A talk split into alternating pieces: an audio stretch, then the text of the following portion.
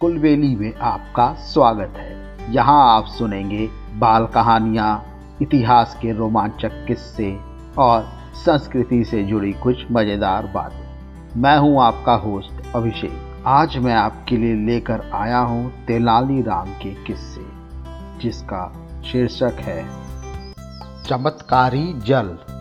एक बार तेनालीराम के पड़ोस में रहने वाली एक महिला उनसे मिलने आई। उसने बताया कि उसकी सास उसे बहुत तंग करती है। लगभग रोज ही दोनों के बीच कहा सुनी होती है। इस कारण उनके घर की शांति भंग हो चुकी वह तेनालीराम से इस मुसीबत से बाहर निकलने का कोई सरल उपाय जानना चाहती थी। तेनालीराम ने उस महिला की सारी बातें ध्यान से सुनी। फिर वह उठकर भीतर गया। और उसे पानी से भरी एक बोतल लाकर देते हुए बोला, यह बोतल में चमत्कारी जल भरा है।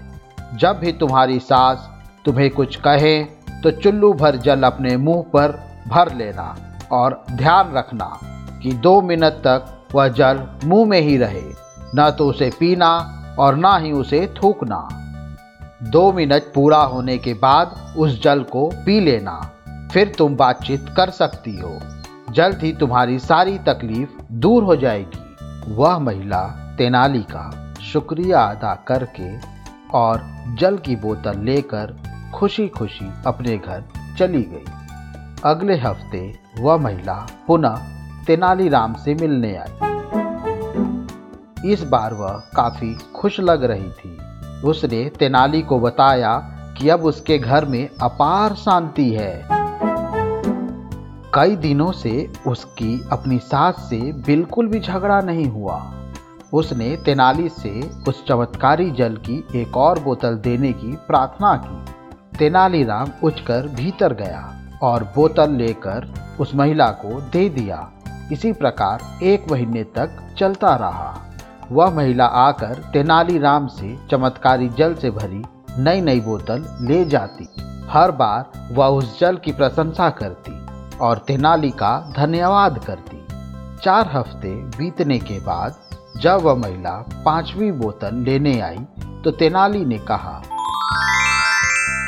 अब तुम्हें हर हफ़्ते यहाँ आकर जल की बोतल लेने की कोई आवश्यकता नहीं है। अब से तुम इस बोतल को अपने ही घर में कुएँ से भर सकती हो।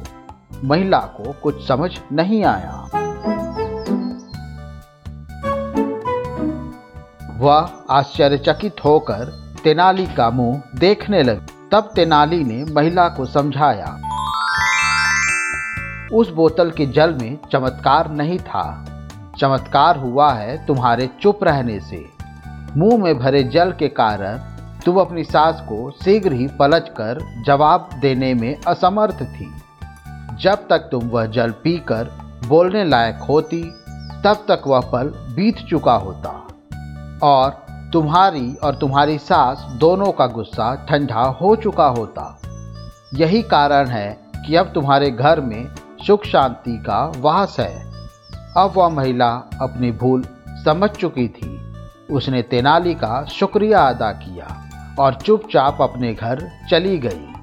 उस दिन के बाद उस महिला के घर से कभी लड़ाई झगड़े की आवाज़ नहीं आई। वह स्वयं का अर्थ समझ चुकी थी।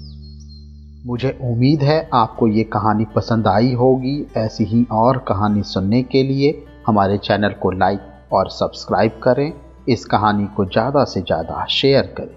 जल्द ही मिलते हैं एक और नई कहानी या किस्से के साथ। तब तक के लिए धन्यवाद।